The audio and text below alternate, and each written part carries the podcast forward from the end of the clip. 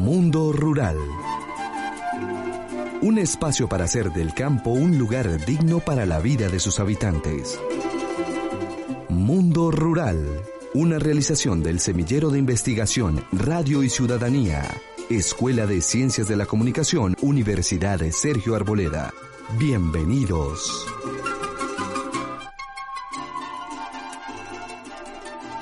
Declaración de las Naciones Unidas sobre los Derechos Campesinos. Los campesinos y campesinas y otras personas que trabajamos en las zonas rurales tenemos derecho a una alimentación adecuada y el derecho fundamental a estar protegidos contra el hambre.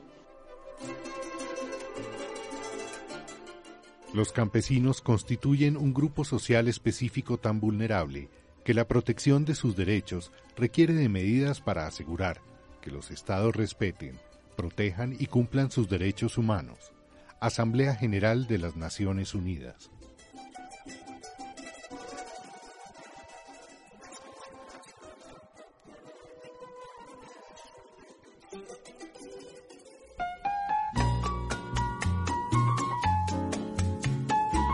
Bienvenidas, bienvenidos. Aquí estamos una vez más en Mundo Rural, el programa del semillero Radio y Ciudadanías. Originamos en la Sergio Radio para todo el país, temas de mucho interés, muchos de ellos conectados con la cumbre internacional sobre el cambio climático. Entre tanto, saludo a mis compañeros de la mesa de trabajo, Freddy, Federico y Angélica. Bienvenida y bienvenidos. Un saludo muy especial, Juan Carlos, también a los compañeros de la mesa de trabajo de Mundo Rural. Hoy estaremos hablando sobre un tema muy importante para el futuro, pero que tiene que ver con el comportamiento que tenemos en este presente y es el cambio climático. ¿Qué tenemos que hacer y cuál es la situación que nos presentan en este momento los diferentes análisis y estadísticas sobre esta situación? Buenos días a todos los oyentes de Mundo Rural, agradeciéndoles como siempre su fiel sintonía. También saludo a todos mis compañeros de la mesa de trabajo, profe Juan Carlos, profe Freddy y a todos los demás. Un gusto acompañarlos en una oportunidad más. Muchas gracias Freddy y Angélica. Como ustedes lo dicen, pues temas de mucho interés, los grandes retos de Colombia frente al cambio climático, alerta por excesivas alzas en los precios del trigo, tema que también está relacionado con el cambio climático, con la pandemia. Los precios del café superan registros históricos desde 2014. Las exportaciones colombianas de carne bovina crecen por encima del 100%. Tochecito en el departamento del Tolima es nuestro parque natural invitado. Y en esta ocasión, como lo escuchan ustedes de fondo, hemos invitado al gran Alcia Costa Alcibiades Alfonso Acosta Cervantes nació en Soledad, Departamento del Atlántico, un 5 de noviembre como hoy, en 1938, es decir, hace 83 años. Felicitaciones al maestro. Grabó Alci Acosta su primer tema Odio Gitano en 1965. Hay que decir que esa es una composición del atlanticense Cristóbal San Juan. Esta canción la grabó de nuevo a comienzos de los 70 con el ruiseñor de América, el ecuatoriano Julio Jaramillo. Ha grabado 14 discos de larga duración y aquí lo tenemos en la apertura de Mundo Rural, precisamente con Odio Gitano al lado de otro grande, Julio Jaramillo, en Mundo Rural. ¿Qué tratas de insinuarme con tus actos? A mí que te saqué de la amargura. Engáñame si quieres que tu engaño es fango que no manche a mi blancura. No vayas a creer que estoy llorando. Si acaso me ves triste por doquiera, tú sabes que las lágrimas del alma no brotan a mis ojos por cualquiera. Confieso que te quise con el alma mi corazón sin condiciones y tuviste el coraje de engañarme, pagando mi cariño con traiciones. Si fuera Gitano, te dijera tres frases que contengan brujería, que vayas por el mundo, muerte en vida, y vivas mil años de hechicería.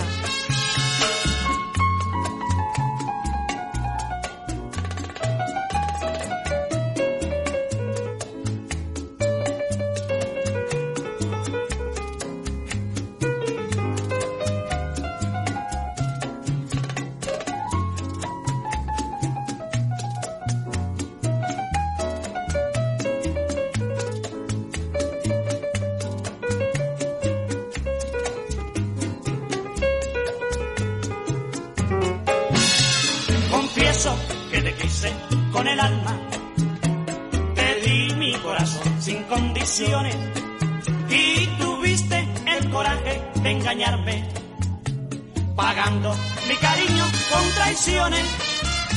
Si fuera Gitano, te dijera tres frases que contengan brujería, que vayas por el mundo muerta en vida y vivas mil años de hechicería.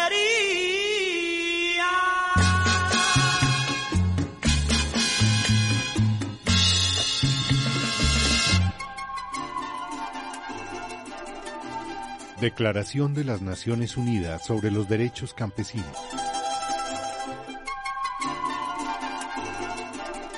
Los campesinos y otras personas que vivimos en zonas rurales tenemos derecho a la tierra y a los recursos naturales, a su uso sostenible, a su conservación y protección, para que así podamos disfrutar de condiciones de vida adecuadas.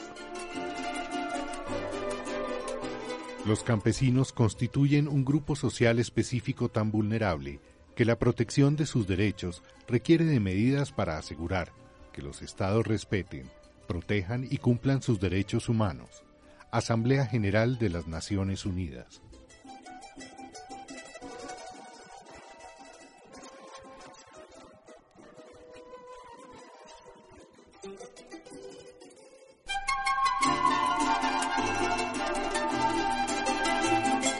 Este es el recuento de noticias que tienen importancia para el campo colombiano. Como ustedes lo saben, se está adelantando en Glasgow, Escocia, la cumbre internacional sobre el cambio climático convocada por Naciones Unidas, tema de un gran interés. Hablemos enseguida a propósito de este tema sobre los grandes retos de Colombia frente al cambio climático, entre otras cosas porque se ha advertido que nuestro país es uno de los que ya está llevando la peor parte. Tenemos detalles aquí con Freddy Pinilla. Adelante, Freddy.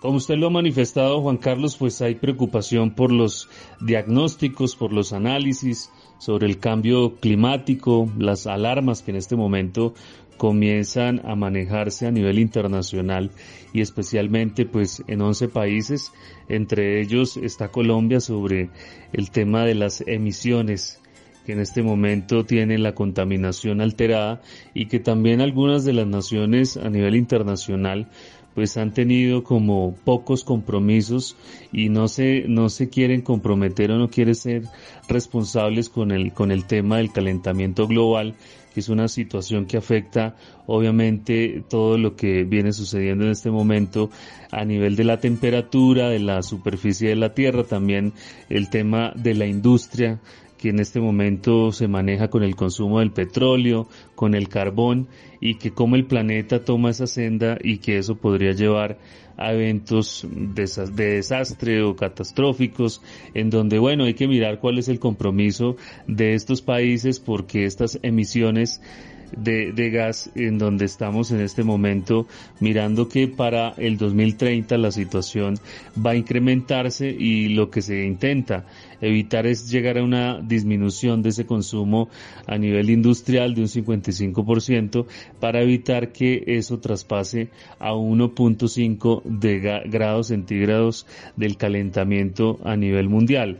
Entonces, frente a esta situación, pues obviamente hay unas cifras que se están manejando, como por ejemplo las pausas que se deben hacer son requeridas inmediatamente, eso es más o menos como la metáfora del iceberg que lo vemos al frente, nos vamos a estrellar, pero hay que buscar de alguna manera que el consumo del tema de lo industrial, del petróleo, del carbón y todos estos productos de materias primas hay que buscar otra alternativa, sobre todo en el caso colombiano que vivimos mucho de los fósiles y del petróleo, hay que buscar economías limpias, economías que sean amenas con el medio ambiente y, de pronto la metáfora del iceberg es que a veces le bajamos el acelerador porque creemos que no nos vamos a estrellar con él y obviamente los, los periodos que se contemplan están hablando que la crisis se puede incrementar para los próximos años y que si no hay un cambio ya en el 2030 estaremos hablando de un límite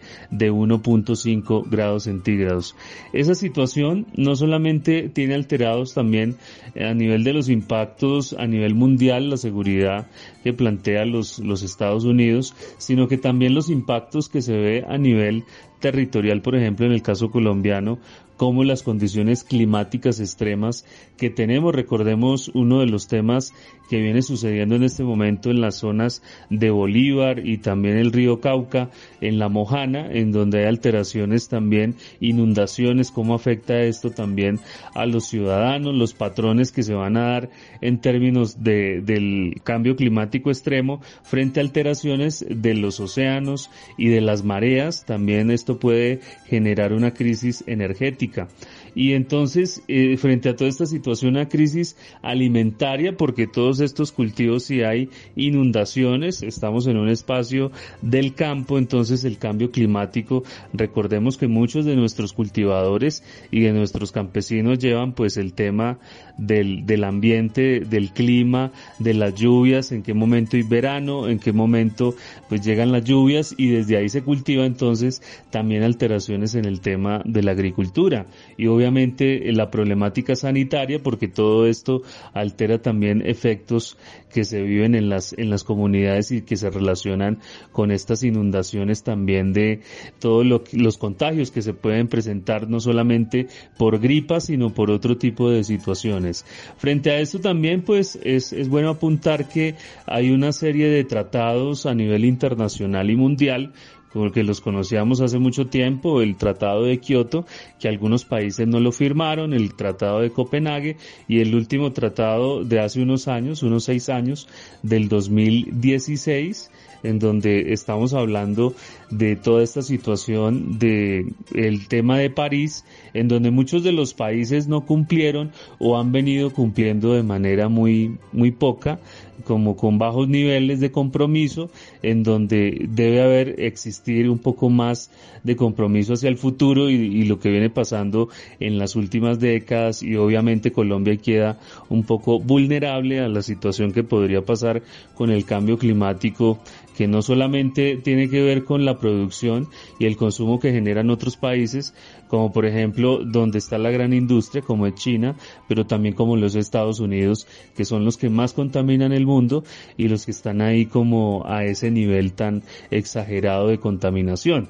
Hay que mirar cuáles son las alternativas y obviamente en estas elecciones y en estas propuestas de revisar, ya estamos en, en las candidaturas, hay que mirar cuáles son los planes de gobierno y qué plan de gobierno también tiene una política sobre el tema del medio ambiente y de todo lo que podemos hacer por el cambio climático que no exagere esta situación y que nos lleve hacia una catástrofe. Esto es como todo lo que podemos comentar sobre estos análisis y estos informes que se dan a nivel mundial y que afectan directamente también a Colombia.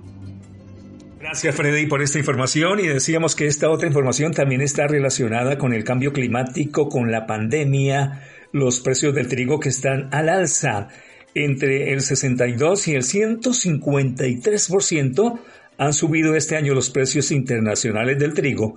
Según el reporte de la industria molinera Fedemol, estos han sido los reajustes en promedio. Trigo duro, que se utiliza para panadería, ha subido un 62%. El trigo suave, empleado en galletería y mezclas de panadería, 38%. Y el trigo durum, que se emplea básicamente para elaborar pastas, ha subido un 153%. La pregunta obvia, ¿qué está pasando? Podemos hablar del efecto pandemia. ¿Hay una menor producción y problemas con la cadena de suministros? ¿Ha habido cierres parciales por brotes de COVID-19, los fletes han subido por encima del 67% en promedio. Desde Estados Unidos, por ejemplo, esos fletes, los costos del transporte se han incrementado un 45%, desde Canadá un 109%.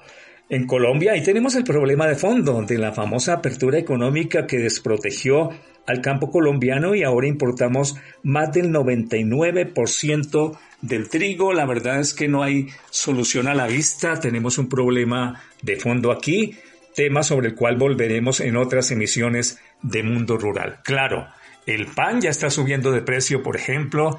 Se habla de que mínimo ya un pan costará 400 pesos, pero lo más delicado es que las alzas van a seguir. Esperamos ser muy realistas, esto lo decimos con base en informaciones oficiales. Otro tema importante, los precios del café superan registros históricos desde 2014. Tenemos el complemento de la información con Angélica Vega. Adelante, Angélica. Así es, profe Juan Carlos. El café está en uno de sus mejores momentos, puesto que la libra de este en el mercado de Nueva York logró valer 2,13 dólares, una cifra que, como usted lo mencionaba, no llegaba desde el 2014, exactamente desde el 17 de octubre de ese año, cuando llegó a 2,10 dólares. Y aunque el precio ha variado en estos últimos días, se sigue manteniendo sobre los 2 dólares, comparándose con los precios en los que había estado por meses anteriores. De esta manera también se indica que la carga de 125 kilos se está pagando en las zonas de producción a 1.817.000 aproximadamente, precio que desde noviembre de 2020 se ha mantenido ya que no baja de un millón de pesos, pues está oscilando entre millón diez mil y millón novecientos mil, lo que da prueba de que el sector cafetero se está recuperando con mejores ingresos para las más de 540 mil familias productoras de este grano y las diferentes regiones cultivadoras de café. ¿Y cuál es la razón de estos mejores precios? Pues estos están vinculados a las problemáticas de heladas que se han presentado en Brasil, debido a que esto afectó las plantaciones ocasionando que el café suave se escaseara, además porque los contenedores también estaban escasos para poder transportar el producto. Brasil es el principal productor de café, entonces si se acaba allí, Colombia es el que sale beneficiado porque sus cargas de sacos se incrementan. Con sacos hago referencia a los contenedores que los cafeteros usan para transportar el grano, en lo que se considera que el sector cafetero de Colombia está pasando por su mejor momento, ya que el consumo de café ha aumentado, el cual es de 2,2 kilos por persona, esto anualmente. La Federación Nacional de Cafeteros brinda a los productores de café la garantía de compra, esto de acuerdo a la publicación de un precio base, el cual depende de la cotización de cierre de la Bolsa de Nueva York. En septiembre la producción de café superó los 1,2 millones de sacos, lo cual permitió ver el aumento aproximado del 22% a comparación del año anterior. En este año la cosecha superó los 9 millones de sacos transportados al exterior. Muchas gracias, Angélica, por esta información. En 119% crecieron las exportaciones colombianas de carne bovina durante el último año, con corte a agosto. Las ventas se acercan a los 150 millones de dólares, según cifras de Colombia Productiva. Exportamos carne hacia Egipto, Rusia y Chile, entre otros países. La mayoría de las ventas salen desde Córdoba y Santander. Es un logro importante, tenemos que decirlo, tras haber recuperado Colombia la calificación de país libre de actosa. Más información en Mundo Rural.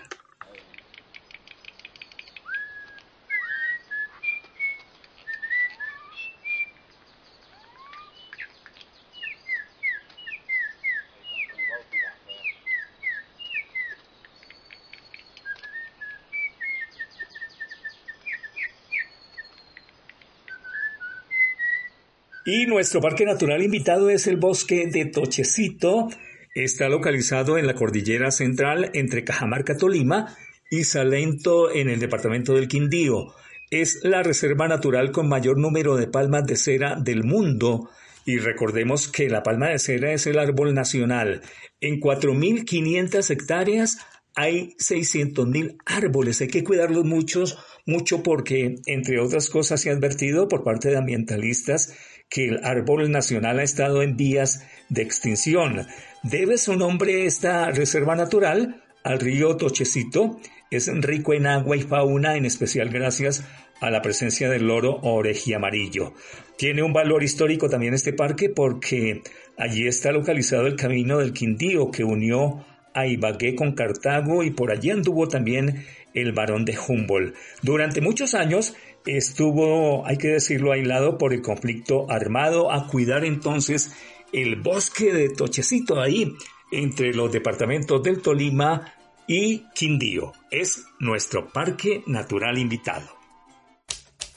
Ahora en Mundo Rural abrimos las cartas del campo.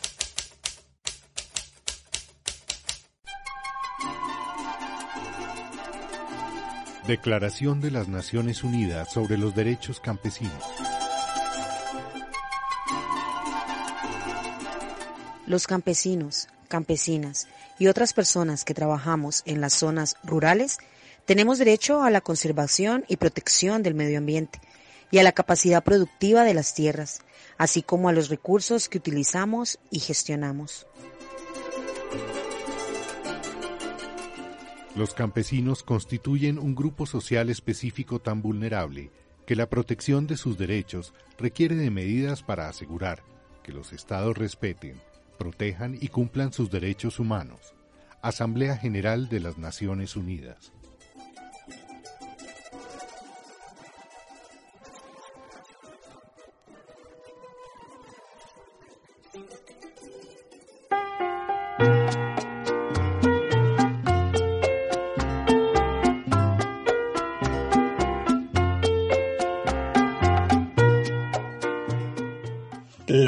Del Gran Tolima es muy buena para sembrar y por eso Cajamarca es despensa nacional. El Nevado del Tolima es eterno vigilante que con sus nieves perpetuas se viste muy elegante. Estamos abriendo así las cartas del campo de mundo rural, homenaje al bosque de Tochecito, localizado, decíamos, entre los departamentos del Tolima y el Quindío, ahí entre Cajamarca y Salento. Y para la apertura musical hemos invitado a Alcibiades Alfonso Acosta Cervantes, conocido artísticamente como Alci Acosta, el hombre que nació en Soledad, departamento del Atlántico, que hoy está cumpliendo años. De nuevo, felicitaciones, maestro. Recordemos que con su música ha recorrido países como Perú, Ecuador, México, Venezuela. Entre sus éxitos más sonados están La Copa Rota, la cárcel de Sin traicionera. Un amigo me está diciendo aquí no siga, por favor, no siga porque me dan ganas de tomarme algo, pero bueno, no es para eso, es simplemente para rendirle un homenaje al gran Alcia Costa y aquí lo tenemos con Si hoy fuera ayer, composición del vallecaucano Edmundo Arias en las cartas del campo.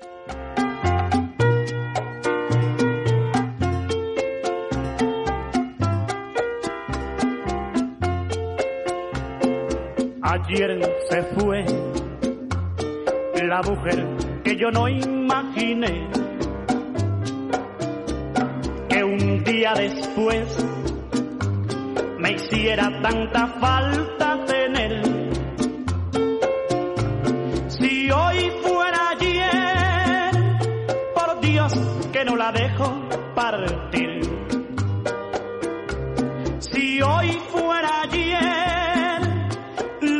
Le suplico, le imploro, amor no te va. Cuando vendrás, es todo lo que puedo pensar. Cuando vendrás, es todo lo que puedo decir.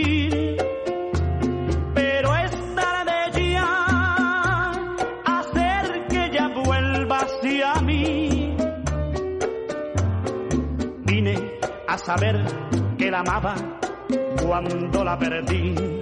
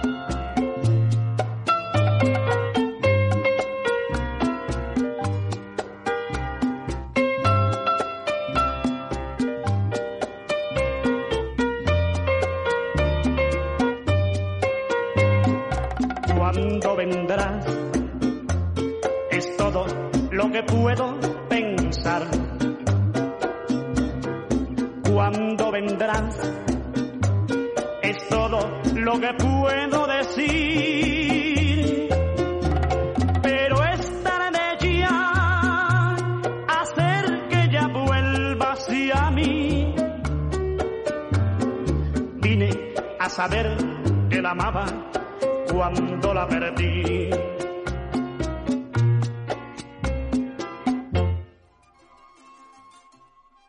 La siguiente carta del campo nos llega desde diferentes regiones del país, está relacionada con una capacitación sobre comunicación y educación con ex estudiantes de las antiguas escuelas radiofónicas de Radio Sutatensa. Se acaba de dictar ese curso aquí en la capital del país. Hablan Álvaro Vera, Carmen Cecilia García, Ángel Miro Barbosa, Luis Ernesto Camayo y Eseliano Flores, aquí en las Cartas del Campo. Mi principal conclusión de este importante curso, aprendizaje, conocimiento y motivación para mejorar en la innovación y en la comunicación y en los procesos de educación. Muchas gracias, doctor Juan Carlos. Fue una experiencia grandiosa donde mis compañeros y yo aprendimos pautas muy importantes sobre la comunicación en el medio radial y periodístico, las cuales desde luego vamos a utilizar en nuestros programas desde los campos y veredas, donde hay tanto que contar en el contexto mismo en el que se generan muchas noticias que muchas veces nadie conoce. Para concluir, solo me resta decir que un buen periodismo es intencional, claro, objetivo, incluyente, honesto, investigativo y que la comunicación educación como corriente educativa dentro del contexto de la información y de la formación académica ha cambiado la manera de ver la educación en el mundo. Muchísimas gracias, doctor Juan Carlos, por su capacitación, su entrega y todo lo que nos enseñó en ese seminario taller. Y muchísimas gracias a la universidad también por permitir esta capacitación a, allá a, a la Universidad Sergio Arboleda. Muchísimas, muchísimas gracias. De verdad que que esto es algo increíble, por lo menos para mí, que soy una persona que no ha tenido tantos estudios, que soy bachiller académica de educación continuada del Colegio Cafán de acá de Bogotá. Y bueno, soy autodidacta en muchas cosas. Y esta, este taller, de verdad que que cambió mi manera de pensar en muchos aspectos de la vida. Dios lo bendiga, doctor Juan Carlos. Muchísimas gracias. Doctor Juan Carlos Pérez, la principal conclusión de este curso fue haber aprendido a ser original y, y hacer las cosas que la gente participe. Donde la gente no participa es perdido, porque ojalá un pueblo como Colombia y otros países pueden participar, ojalá en la radio, en la radio de la emisora Sutatensa Medellín. Bienvenidos. La principal conclusión de este curso de medios de comunicación fue el aprendizaje que tuve tan, tan, tan sencillo, pues, digamos, eh, como conocer todas las situaciones, cómo se da una noticia, cómo se hace eh, una entrevista, lo, la propaganda o la, el anuncio que se dé, que se dé a la gente que le llegue a su, a su corazón, a su mente y que lo convenza. Me pareció excelente el curso, el mejor curso de, los que yo he tenido en mi vida en cuestión de medios de comunicación. Muchas gracias Juan Carlos, estará pendiente del año que entra para seguir con el curso, que es muy importante el curso que tú das. Buena tarde. Me pareció muy importante e interesante, práctico para nosotros como comunicadores sociales que tenemos que ver con los medios de comunicación, principalmente la radio, fue algo importante y se adaptó a nuestra política de hacer una radio participativa, donde el oyente participe con sus opiniones, sus ideas, que es lo importante, teniendo en cuenta la actividad del buen líder. El buen líder enseña haciendo y el educando hace. Eso es lo importante y eso es lo que hacemos en la radio. Gracias, mi amable, a nuestro coordinador nacional, eh, periodista doctor Juan Carlos, y a todos nuestros compañeros que tuvieron la gentileza de acompañarnos con su asistencia.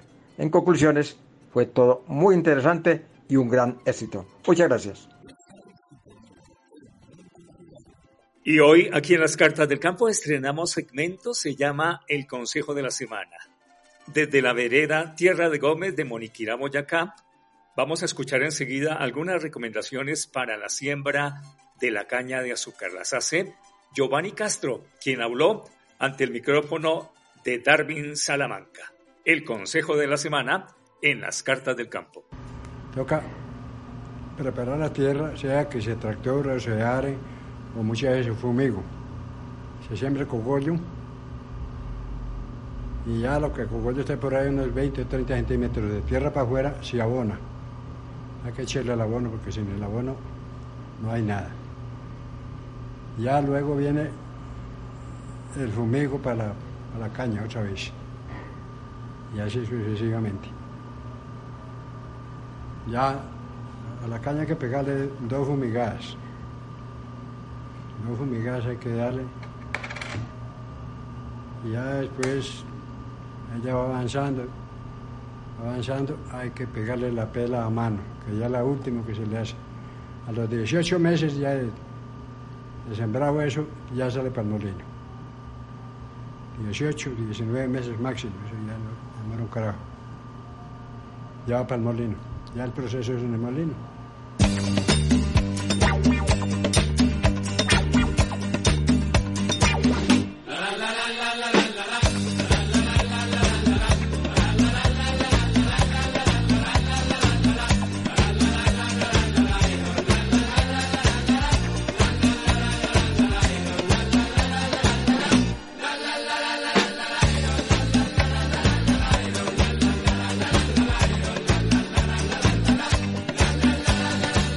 Muchas gracias a don Giovanni Gómez por su intervención en el Consejo de la Semana de las Cartas del Campo. Nos ha escrito esta carta sonora desde Moniquirá, en el departamento de Boyacá.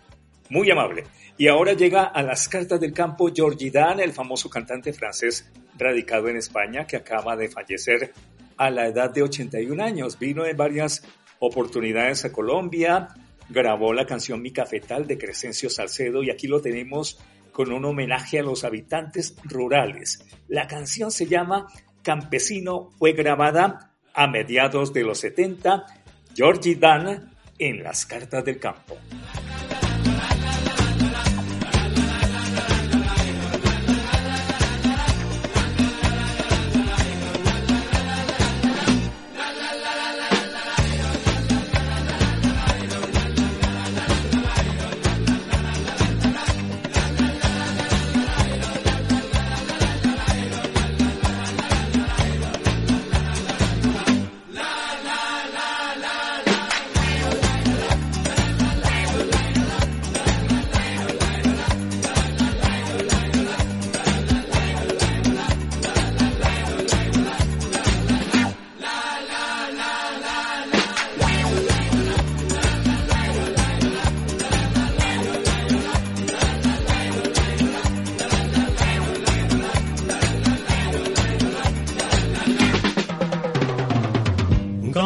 No me lo contó, que junto al río la descubrió, a esa muchacha bella y extraña que se bañaba bajo el sol, y aquel campesino amigo creyó ver una visión, y en la orilla del río se quedó su corazón. Campesino, campesino, no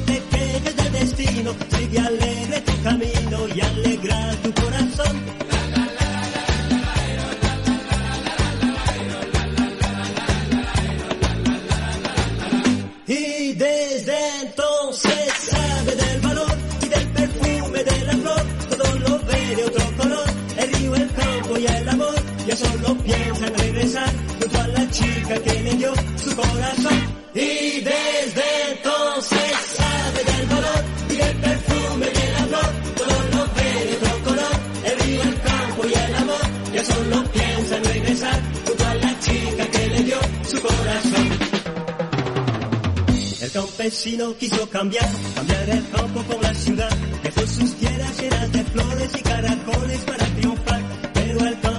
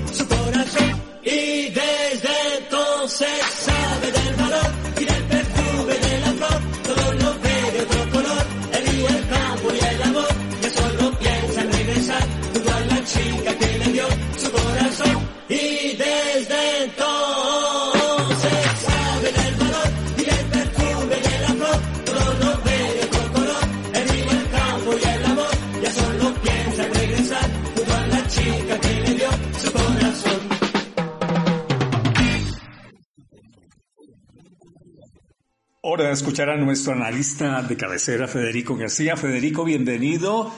Tema obligado, la Conferencia de las Naciones Unidas sobre el Clima 2021 ha empezado con este lema contundente, nuestro mundo está en peligro.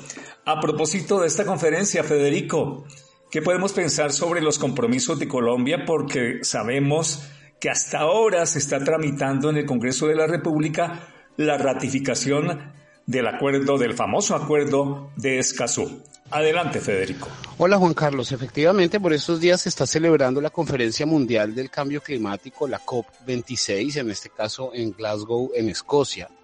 Y vale decir que de esta, esta conferencia es tal vez la única que de alguna manera establece plazos y establece metas eh, a cumplir para los países en términos de reducción de la emisión de efectos eh, de gases de efecto invernadero y es tal vez la única conferencia que de alguna manera mantiene una un seguimiento de la, del cumplimiento de estas metas por parte de los países. Las demás eh, conferencias o las demás en reuniones de alto nivel de los presidentes y de los grandes líderes del mundo suelen ser netamente protocolarias, mientras esta no. Esta es una reunión técnica en donde de verdad se discuten políticas que pueden mitigar el cambio climático. Pues ante esta nueva reunión mundial por el clima, el gobierno colombiano eh, primero ha llevado una comitiva absolutamente desproporcionada no solamente el presidente y su propio círculo íntimo, sino que son alrededor de 200 personas las que están viajando, lo cual por supuesto es una paradoja porque se está consumiendo una cantidad de combustible y se está contaminando una cantidad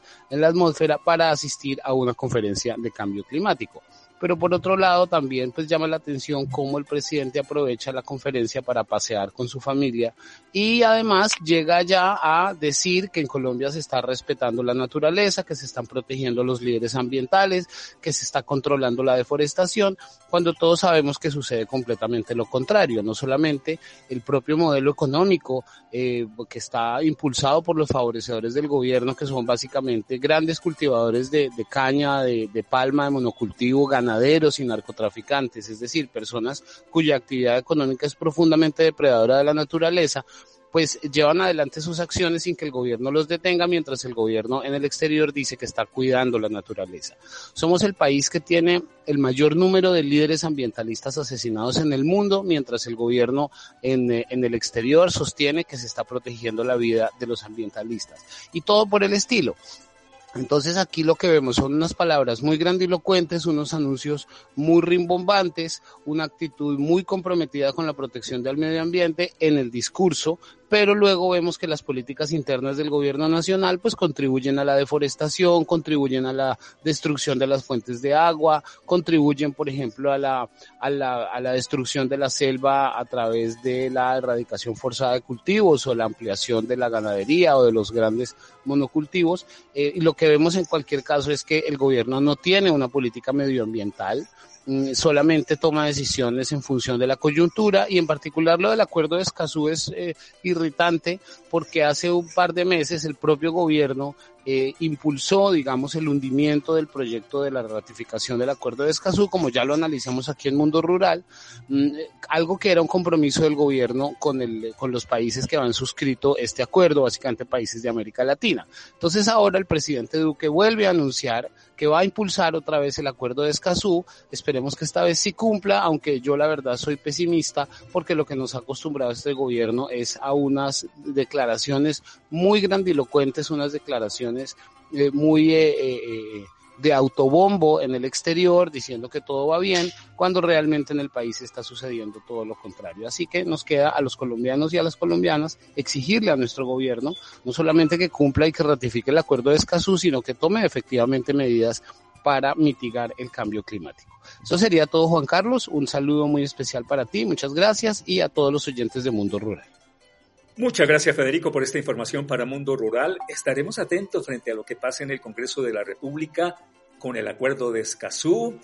Nos vamos. Les hemos acompañado con mucho cariño, como siempre, desde la capital del país, Federico García, Angélica Vega, Darwin Salamanca, Freddy Pinilla. La asistencia técnica es de Rodrigo Lizarazo. Soy Juan Carlos Pérez Bernal. Les invito para que la sigan pasando muy pero muy bien y para el cierre musical hemos invitado a la actriz y cantante santandereana Diana Burco. Esto se llama Azul Sabanero. Hasta luego.